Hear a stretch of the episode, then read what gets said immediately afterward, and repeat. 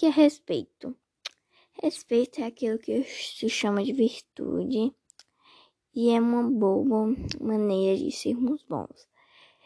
Também é uma forma própria de cuidar dos outros, de nós próprios e do mundo.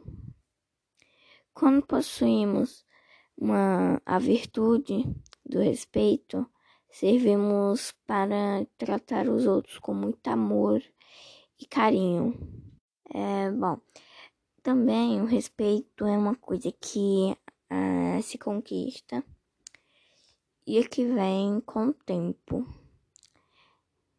E se você quiser ser respeitado, é, também é necessário respeitar os outros, independente é, das atitudes.